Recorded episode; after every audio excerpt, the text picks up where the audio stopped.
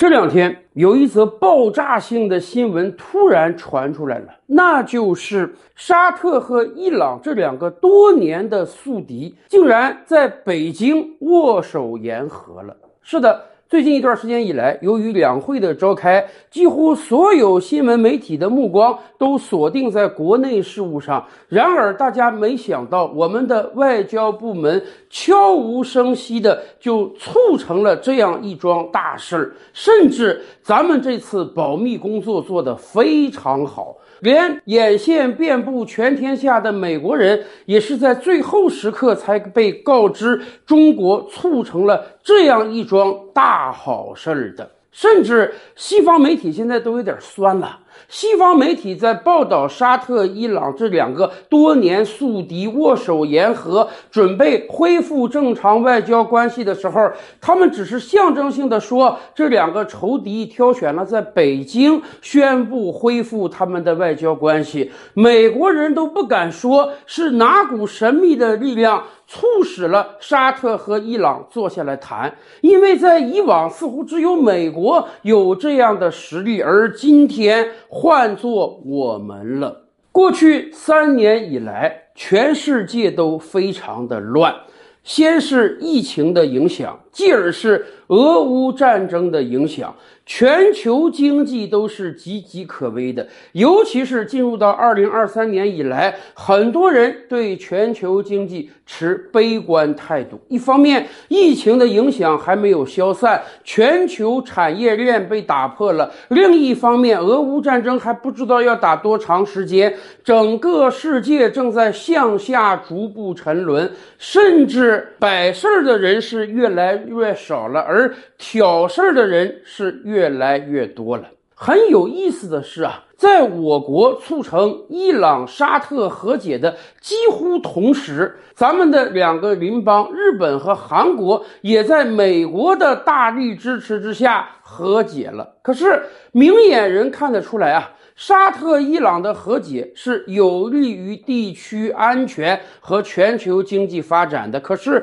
日本与韩国的和解某种意义上讲会使得整个地区变得更不安全。日本和韩国在过去几年矛盾非常的深，韩国方面要求日本对当年强征的劳工进行赔偿，而日本就是不赔，因此日韩两国关系闹得特别糟。可是今年当韩国政府发生了更迭之后，新总统表示了对日本极大的兴趣，甚至打落牙齿喝血吞。尹锡悦曾经表示过，哪怕国内支持度降到 百分之十 了，他也要与日本和解。很多人都把这解读为美国给韩国施加了巨大的压力，更关键的是，有人认为是因为欧洲的俄乌战争让亚洲的日本和韩国必须更紧密地绑在美国的战车之上，所以彼此之间的小矛盾就显得微不足道了。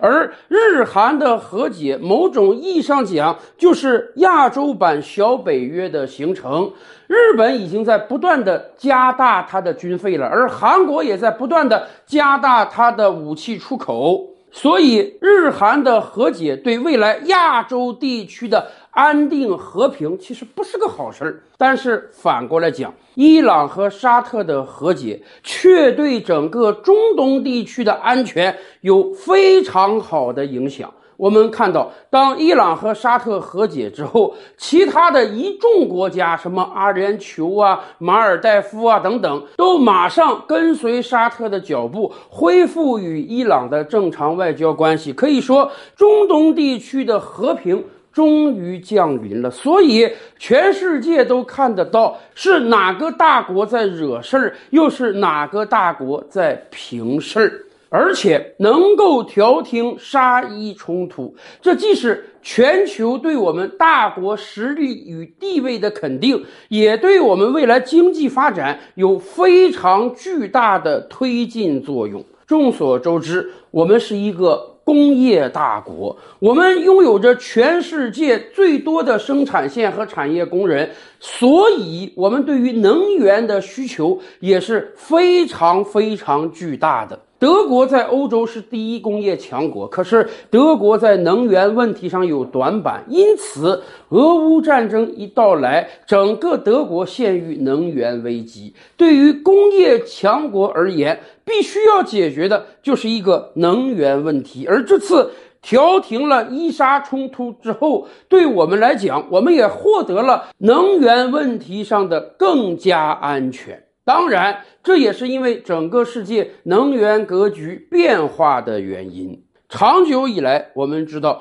美国是非常看重它在中东地区的利益的。上世纪七十年代，布雷顿森林体系崩溃之后，美元和黄金脱钩了，美元失去了黄金这个一般等价物作为锚定物。那么美元要和什么挂钩呢？美国最终选择了和石油挂钩。一方面，美国是全世界消耗石油最多的国家，另一方面，沙特是全球的石油重要提供国，所以美国和沙特一拍即合，美国用美元和中东国家购买石油，继而美元经过石油流向全世界，美元继续保持了它世界通用货币的地位，而石油对于美国而言是举足轻重的，所以在那些年月，美国对中东特别的看重，包括海湾战争和伊拉克战争，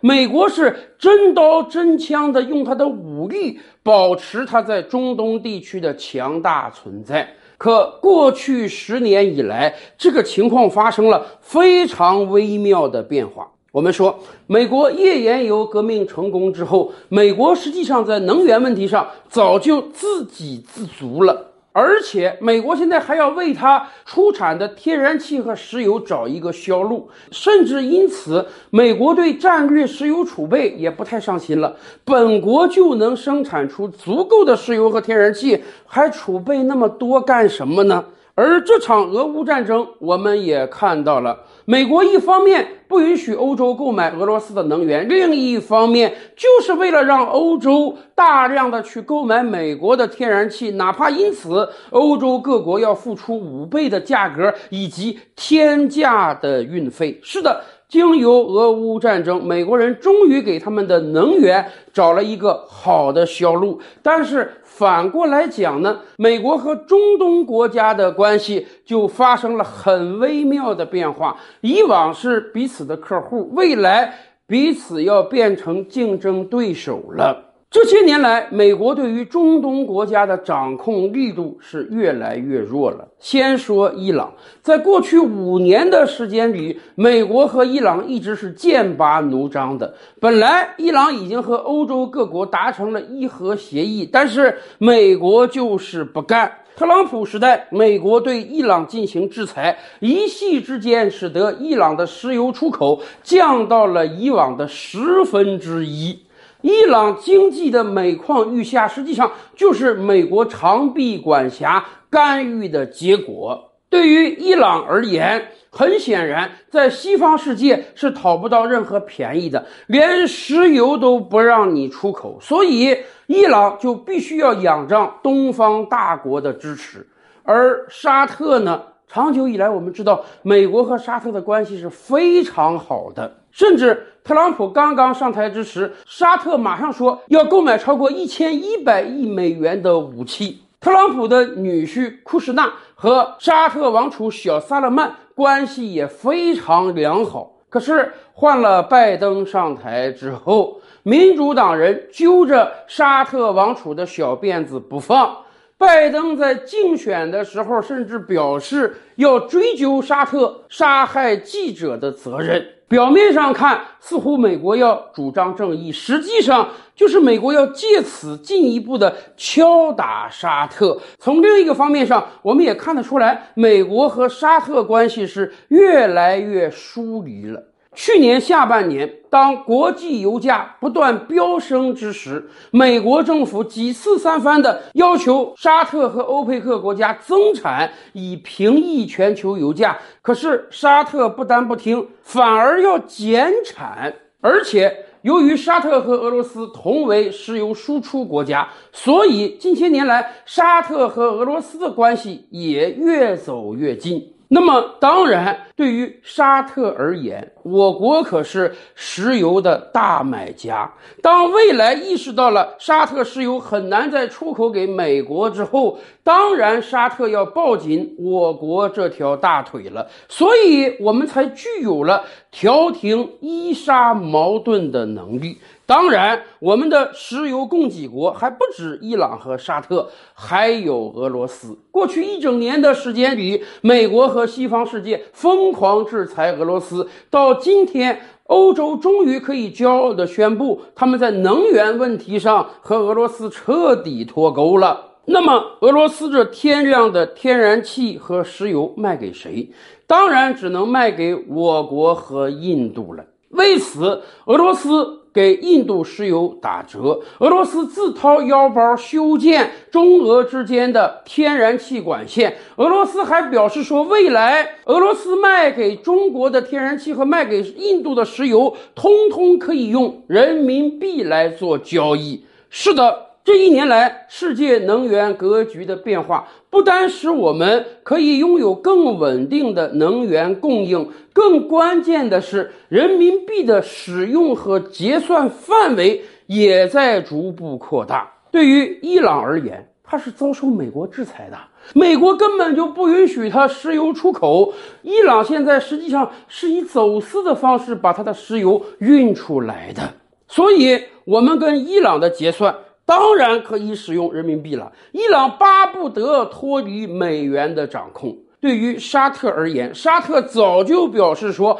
他愿意在和中国结算石油的时候使用人民币，而且沙特也要考虑到，他赚得大量的钱之后，这个钱投向哪？手里有了天量的人民币，他当然可以选择投中国的项目。要知道，沙特这些年非常担忧的就是有一天一旦化石能源不值钱了，沙特怎么办？所以沙特早就要考虑各种各样的投资方案了。而很显然，全球最具投资价值的国家就是我国。那么俄罗斯呢？俄罗斯现在即便想把能源卖给西方，人家也不买。所以俄罗斯早早的就把手中的美债通通抛掉了。俄罗斯主权财富基金甚至表示，未来他们手里既不想拿美元，也不想拿欧元，这些外汇储备他们要通通抛掉，就留黄金和人民币。为什么？可以想见，未来几年俄罗斯的主要贸易方向就是和我国了。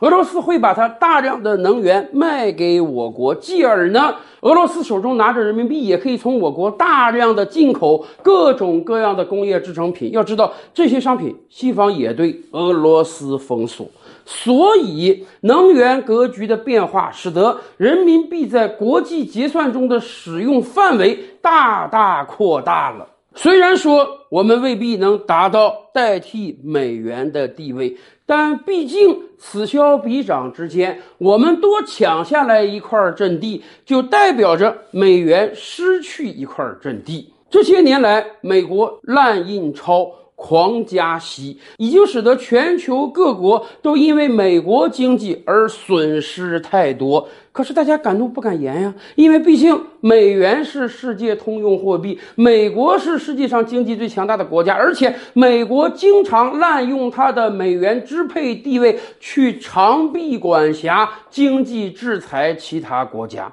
现在好了，越来越多的国家意识到了这一点，只要你还在使用美元，你就有可能要遭受到美国的制裁。所以如果有可能的话，在对外贸易的时候绕开美元是一个很好的选择。为什么最近一段时间以来，中国和日本都在抛售美债，甚至有很多其他国家也跟进？一方面就是因为美国国债已经达到了 三十一点四万亿美元的高位，大家对几乎是百分百信用的美债也产生了质疑。另一方面，这个世界上没有任何东西是永恒的，美元成为世界通用货币也不到一百年的时间嘛。当全球能源格局发生重大变化之后，美元的使用确实是在不断的减少。我们和俄罗斯的贸易可能不使用美元了，未来我们和伊朗的贸易，我们和